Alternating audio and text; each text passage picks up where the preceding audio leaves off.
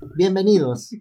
Bienvenidos sean todos al primer episodio del podcast de los preponderantes. El día de hoy vamos a hablar de algunas anécdotas graciosas de la residencia, cosas que marcaron nuestra vida y pues nos reiremos un rato. Estamos aquí cotorreando con unos compañeros residentes. Eh, les pediré que se presenten rápidamente para la audiencia y luego pues comenzaremos ya con los chistes y, y las anécdotas graciosas. Doctora Darcanul.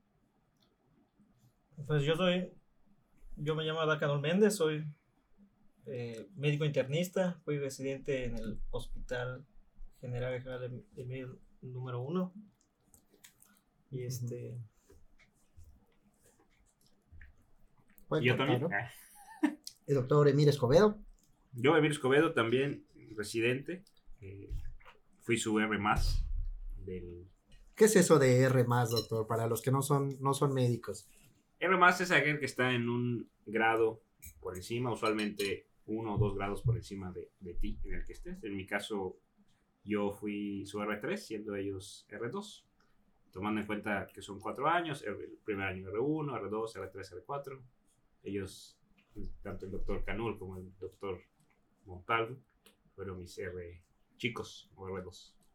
Excelente, pues si desean, comencemos de una vez con las anécdotas. Vamos a preguntarle primero al doctor Emir Escobedo. ¿Cuál es, ¿Cuál es la anécdota más graciosa? Ah, tenemos varios temas. Podemos hablar de. Yo creo que con que escojan una, podemos hablar de la entrega de guardia, muy clásica. Los pases de visita, los antiguos pases de visita que a lo mejor no se parecen a los de ahora. Los ingresos, algo gracioso que haya sucedido.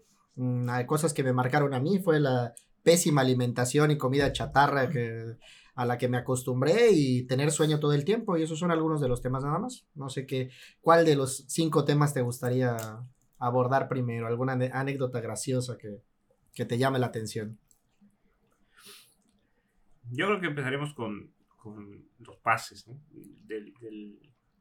los pases de visita, que va a depender mucho el grado en el que estés, va a depender mucho el, tipo de pase que vas a tener. Mm, yo la verdad del pase del R2 no recuerdo que me haya ido muy mal, como es la, la historia, al menos en los pases de, de, medicina interna. La verdad es que en el primer mes ahí me tocó suerte. En el primer servicio en el que estuve fue nefrología. Nefrología es una parte como escondida de, del hospital. Entonces al inicio, como tienes que conocer a todos los pacientes y pasar visita con los, ahora sí, con los R+, eh, pues todos pasaban menos nosotros. Estábamos con una compañera que ahora es reumatóloga, pues nos escondíamos, ¿no? Había un pase y, pues siempre había un pendiente extra que no nos permitía salir, que era el pretexto para no, no pasar visita. En R2, ya cuando pasó ese mes, ya no, no estuvimos tanto en los pases o, o no sufríamos tanto el pase y me acuerdo más de ser el, ya el verdugo, ya en el R, ya ser a mí el que, el que me tocaba hasta cierto punto dirigir los pases, ¿no? Las famosas kilométricas. Cuando éramos residentes había pues, ese término, ¿no? Las kilométricas. ¿Qué es eso de las kilométricas, doctor? Como para que tengan una idea, los que son médicos y los que no, ¿en qué consiste una kilométrica? ¿Qué, qué realmente es una kilométrica? Porque suena como algo terrible que a lo mejor algunas personas ya no van a vivir. ¿Cómo pudieras definirlo en pocas palabras? Las kilométricas eran un, un, una leyenda, y en parte leyenda, pero en parte realidad, en, el cual eran pases muy largos. De por sí hay ese mito de que los pases de medicina interna son eternos. La kilométrica se refería a que era un paciente tras otro paciente, tras otro paciente, o a veces podría ser un paciente o dos, no tenían que ser todos en el cual te iban preguntando, entre comillas, porque son ataques disfrazados de preguntas, eh, sobre el paciente. Porque ingresó lo que sepas del paciente, lo que sepas de su enfermedad. Y pues obviamente, ¿no? las kilométricas eh, teóricamente son para que todos los residentes puedan ver al paciente, los residentes puedan conocer, a través de ahí se supone que es la academia, preguntan, responden, se supone que ahí crece, ¿no? Pero nunca falta el, el, residente bueno, faltamos, me incluyo, que podían utilizar incluso esas kilométricas como un castigo. Podían utilizarse en dos vertientes, una kilométrica para aprender y una kilométrica de castigo. alguna, alguna de las anécdotas de, la, de las kilométricas que te haya dado mucha risa, que lo recuerdes y cada vez que lo recuerdes te ríes de lo gracioso o cagado que fue? Recuerdo una, una kilométrica con un doctor que es, es nefrólogo ya. No creo si ya era R3. Yo creo que era R3. No hay, no hay que decir nombres para que si ellos lo escuchan, sepan, creo que se refiere a mí, ¿no? Ya es un, una es, ya es un, un nefrólogo, bastante famosillo. Ok, ok. Este, durante el pase o la kilométrica, pues, obviamente tienes que conocer a los pacientes, pero no, no los puedes saber en realidad, pues todo, todos los datos. Entonces siempre hay como que un, un, resumen, ¿no? Se llama, ahora se conoce como la hoja de grave. Uh hoja, dicen por aquí, en estas épocas. Pero es una hoja de grave donde tú anotas antecedentes, laboratorios, evolución, todo, ¿no? Eh, pues pasas visita, mientras estás pasado visita, entre que estás nervioso, entre que no sabes. Entonces, este eh, residente, estamos pasando visita con, con una de las variantes de la kilométrica es, bueno, algún residente que por ahí esté flaqueando, algún residente que por ahí esté, pues vamos a revisar sus pacientes, ¿no? Entonces vamos uno tras otro. Entonces ya llevamos creo como unos dos, tres pacientes del mismo residente y pues ese residente, pues por la inercia, ¿no? Agarras el resumen, lees y entregas y bueno, el que sigue. Entonces llegamos con un paciente y, y, preguntamos, a ver, doctor, nefrólogo, este, preséntame a tus pacientes. ¿no? Y el muy nervioso, ¿no? Entonces agarra la hoja que tenía debajo del brazo y, y pues era, no era la hoja, ¿no? Eran unos pañales que tenía, eh, que se, se, había quitado un paciente, eh, pues ya, ¿no? Se fue corriendo. En ese momento se supone que tú debes estar serio en, en, la entrega, porque se supone que es un momento, ¿no? Serio con el paciente, pero pues no puedes evitar reírte, ¿no? Que el, que el residente te quiera entregar eh, a su paciente con, con un, pañal, ¿no? Sí me acuerdo mucho, era un grupo de pañales y ya se fue corriendo y ya. Bueno, creo que con la sabrá quién es y lo escucha, pero bueno. Y compañero Adar Canul, ¿tú recuerdas alguna anécdota de los pases o de las kilométricas que consideres que fue muy gracioso, algo que te divirtió? No necesariamente de R2, tal vez de R3 o de R4.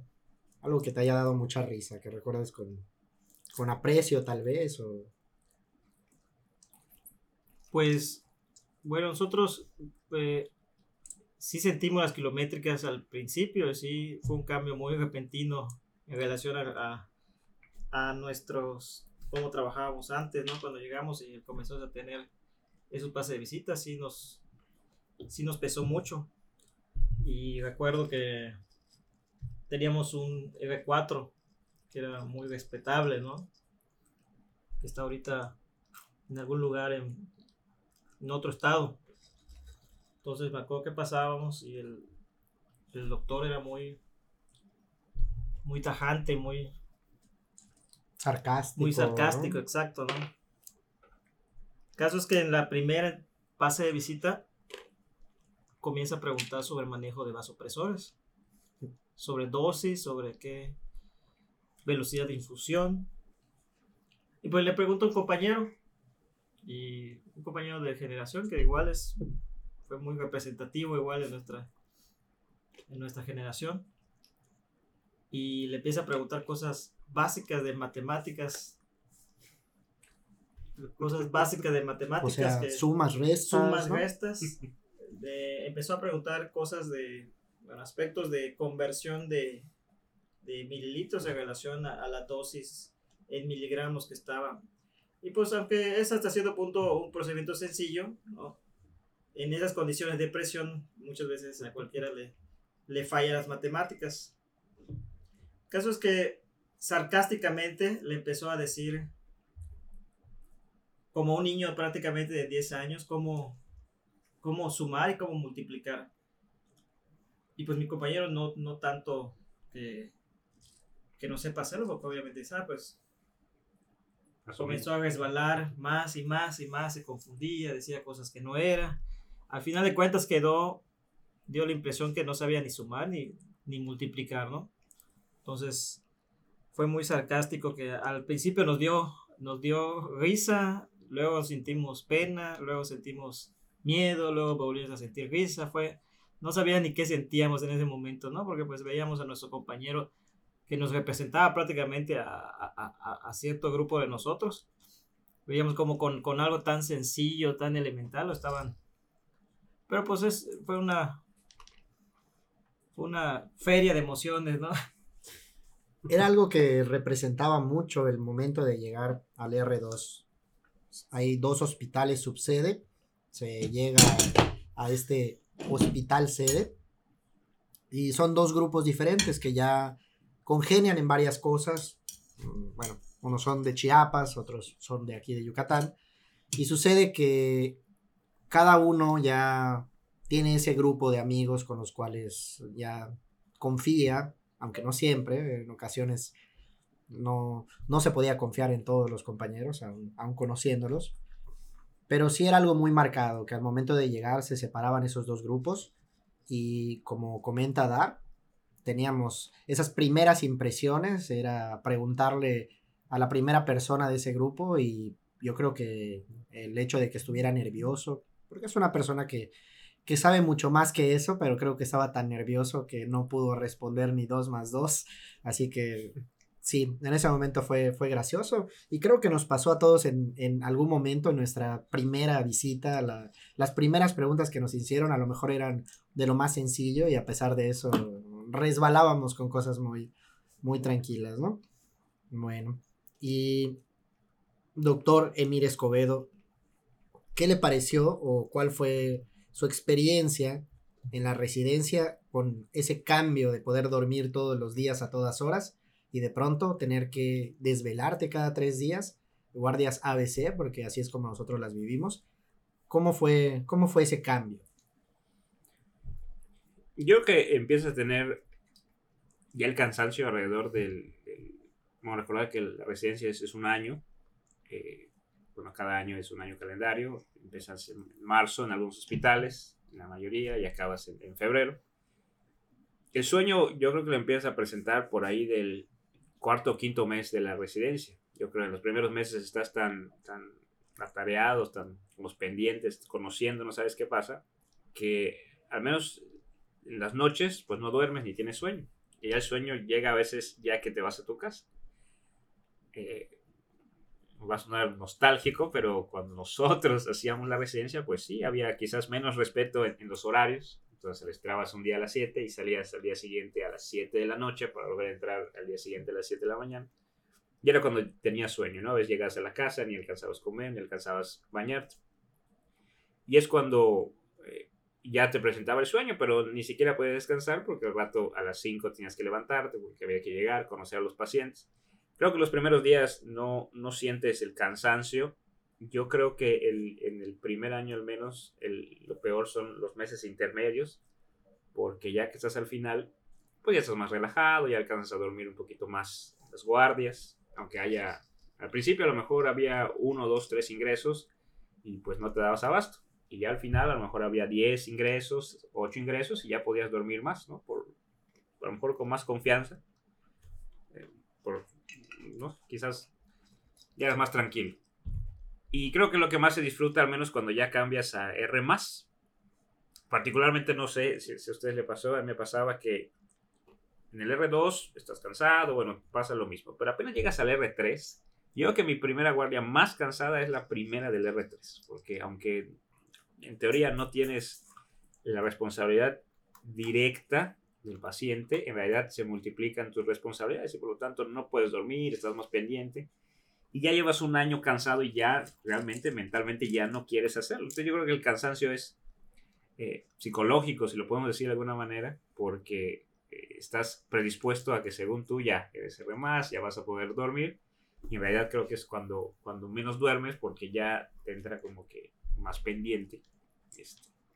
Tengo una teoría de tal vez porque es un poquito más de, de cansancio. Creo que cuando estás terminando el R2, ya al final, el último tramo, te acostumbras a hacer las cosas a tu tiempo, a tu manera, y tal vez tienes tiempo para dormir.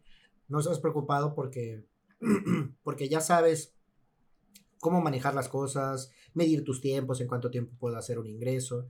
Y al momento de ser R3 y que tienes que estar pendiente y de bajar el ritmo a, pues a lo mejor algunos llegan y son muy buenos, ¿no? Son muy rápidos, pero hay algunos que les cuesta un poco más aprender y uno tiene que estar ahí, ¿no? Existen varios tipos de residentes de mayor jerarquía, algunos te dicen, ¿sabes qué? Prefiero hacerlo yo, me estás atrasando, y hay algunos que sí te dicen, no, pues inténtalo tú y te, y te llevan a tu tiempo. Creo que eso de tener sueño en el R3 y R4 sí está un poquito relacionado con esa responsabilidad de cosas que ya no dependen totalmente de ti. Y creo que mientras vas confiando en estos residentes, pues ya poco a poco ya empiezas a dormir un poco más, con más tranquilidad, porque sabes que lo pueden resolver, aunque tú no estés, ¿no? Adar, ¿qué, ¿qué opinas acerca? ¿Cómo te trató el sueño a ti? ¿Cómo, cómo te fue en la residencia? ¿Consideras que que dormiste lo suficiente. no, pues no, como, como todos, no, no dormí lo suficiente, ¿no? Los, el ERA 1 fue, bueno, yo lo hice en Tapachula, lo hice, no lo hice en el, en el mismo hospital que ustedes, ¿no? A pesar de que el trabajo, viéndolo ya en retrospectiva, era mucho menor, teníamos menos pacientes, teníamos menos pabellones, sin embargo, pues igual fue un cambio muy, muy, drástico, no. El principio, este, siempre estabas pendiente de los ingresos, te tardaba mucho tiempo haciendo los ingresos. Luego te ponía, cuando das, tenías que preparar clases, no dormías. Pero de alguna forma en el EGA 1 encontramos hasta cierto punto, ya después del primer semestre, empezamos a encontrar como que una zona de confort, empezamos a ser un poco más ágiles, como no eran tantos pacientes, empezó a llevar ritmo, salíamos hasta cierto punto eh, a un horario no tan... Pero cuando llegamos al R2 todo eso se nos pegó más fuerte, porque otra vez pacientes, exigencias, pases de visita, eh, de nuevo eh, era otro sistema, teníamos que saber presentar al paciente y conocer de otra forma lo que no nos exigían previamente. Luego cuando empezaron las clases salíamos, ya como, como dice aquí el compañero Emir, salíamos como las... Salíamos tardísimo y cuando tenías clase usualmente tenías que igual a prepararla, ¿no? Entonces, el poco tiempo que llegas a tu casa, estabas preparando una clase con el estrés de que te van a regañar si no preparas bien una clase adecuada. Dormías media hora, a veces ni dormías para nada, luego te levantabas a las 5, 6, 6 de la mañana para, para ir al hospital y empezar de nuevo. El R2 sí fue muy, muy pesado. En el R3, igual al principio lo mismo, en esa transición, pues estás acostumbrado a trabajar, estás acostumbrado a no, a no dormir, a estar pendiente de todo y pues no es tan... Eh, sigues con, el, con las alteraciones en el sueño, ¿no? que no duermes adecuadamente. ¿no? En general, toda la residencia, aunque, aunque ya en, en jerarquías superiores, en grados superiores, es menor el trabajo físico y el trabajo, pues de todas formas siempre te, te acostumbran a, a no dormir o a dormir apenas una hora, dos horas y sentirte hasta cierto punto descansado, ¿no? ¿Y crees que has podido superar ese ritmo de sueño que tuviste durante la residencia o crees que hay todavía un poco de... No, aún así, no, en eso sí, aún, aún me siento cansado. Aún el poco tiempo que, que, bueno, no es poco tiempo, ahorita tengo mucho más tiempo, ¿no? Ahorita como, como, como internista formado, como, eh, sí tengo más tiempo, de, tengo un turno establecido, entro a una hora y salgo a una hora, eh, ya no tengo la presión de preparar clases, ya no tengo la presión de, es otro ritmo, pero aún así, te acostumbras a acá, te acostumbras a, a trabajar y pues eh, el poco tiempo que, que, tienes lo aprovechas para, para descansar porque te, te, sientes cansado. Incluso a los do, año y medio, dos años que, que, salí de la residencia, aún, aún me siento cansado. Tengo un tiempo libre y, me duermo, ¿no? Y, Tal vez tenemos un, poco de, de, masoquistas porque hay muchas residencias, varias especialidades que no, no tienen guardias, únicamente están en el turno de la mañana. Y nosotros, a pesar de que tenemos estos turnos nocturnos, estas guardias, después de salir de la residencia todavía seguimos desvelándonos a veces por seguir trabajando o en ocasiones por simple ocio, no nos da, no nos da sueño, tenemos este insomnio ya establecido y que no nos pega tan fuerte, aunque a lo mejor si nos pasamos un poquito sí, pero, pero usualmente nos podemos dormir ya más tarde o nos acostumbramos a, a dormir poco y en ese poco de tiempo que dormimos descansar lo suficiente como para seguir trabajando. Creo que sí, el sueño es una de las cosas que más, más cambian en la residencia.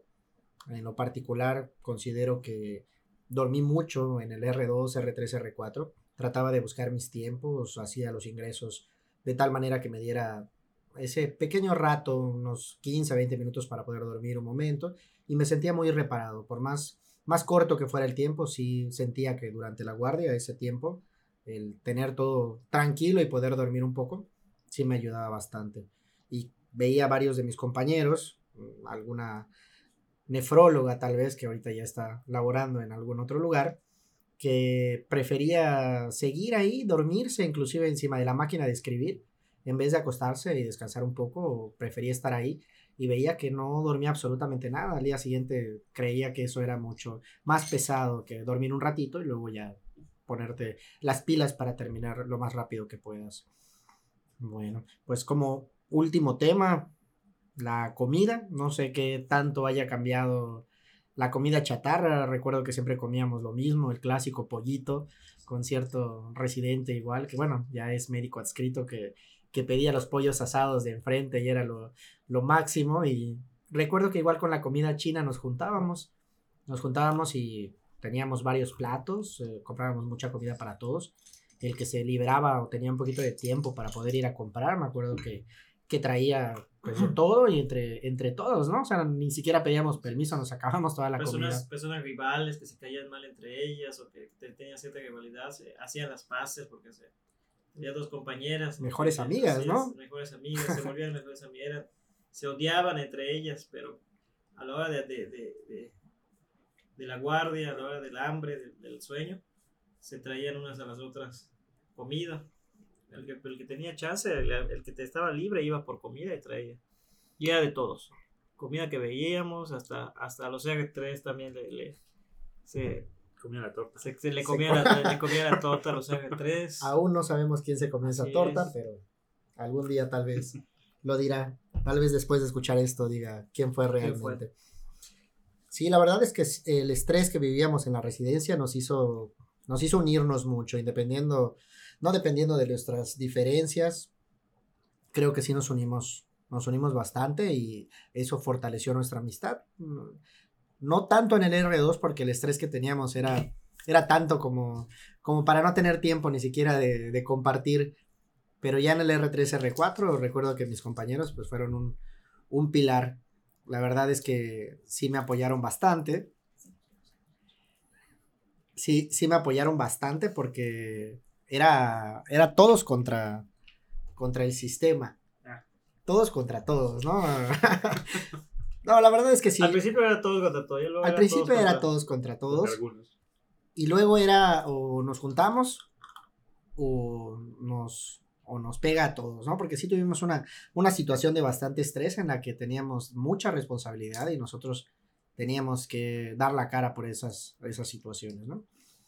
Pero, pero bueno, creo que al final esa parte de la comida, que era come lo que puedes en el momento en el que puedes, mm, por momentos todavía se nos pegan los antojos. Dicen que después de una posguardia se te antoja la comida más asquerosa que se pueda. Lo, lo mínimo es que después del esfuerzo que hiciste te quieras comer un... Consentir. Te quieras consentir y a veces se antojaba una ensalada, una lechuga pero no te motivaban, no te motivaban los residentes porque luego pensaban que tú tapabas el baño y esa es una de las anécdotas graciosas también, que ya sabemos quién, quién era el que lo tapaba y por qué terminaba limpiándolo a lo último. Creo en múltiples ocasiones. En múltiples ocasiones. Mr. Crayola. Le, le, llamaría yo, Mr. Crayola. Bien. Bueno, pues creo que Llevamos unos 25 minutos de, una, de un primer episodio piloto. Vamos a dejar por el momento aquí, vamos a hacer la edición y pues ya dependiendo de cómo salga, vemos si lo estructuramos un poco más. Bueno, pues Gracias por escucharnos. Hasta Bueno. luego.